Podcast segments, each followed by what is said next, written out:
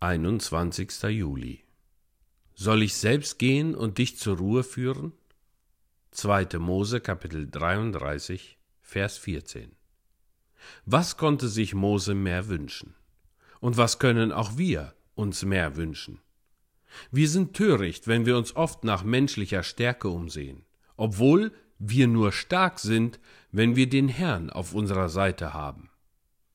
Beachtet nun, dass Mose nicht davon in Kenntnis gesetzt wurde, dass Gott ihm seinen Schwiegervater senden werde, damit er ihn begleite. Es wurde ihm nicht gesagt, dass Josua, sein Nachfolger, ihn begleiten würde. Auch wurde ihm nichts über die siebzig Ältesten gesagt, welche die Last der Verantwortung mit ihm teilen sollten. Mose sollte ihre Gegenwart und Hilfe bekommen, aber seine wirkliche Kraft sollte darin liegen. Mein Angesicht wird mit dir gehen. Er sollte eine Reise von großer Bedeutung und eine Reise großer Prüfungen antreten. Aber dies ist die ganze Fürsorge, die er nötig hatte. Und Gott brauchte ihm nichts anderes zu gewähren.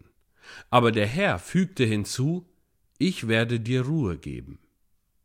Für einen christlichen Arbeiter ist es höchst wichtig, Ruhe zu haben, wie das auch für Mose wichtig war. Die am meisten arbeiten, müssen am meisten ruhen.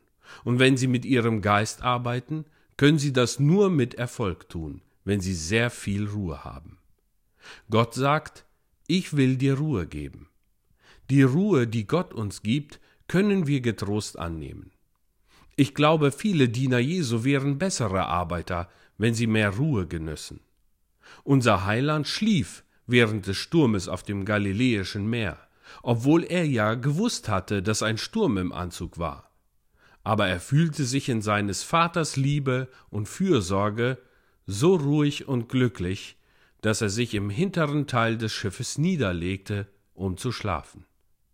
Wenn ihr euch schwach und beunruhigt fühlt und nicht wisst, was ihr am besten tun sollt, dann tretet vor Gottes Angesicht, und ihr werdet Ruhe finden.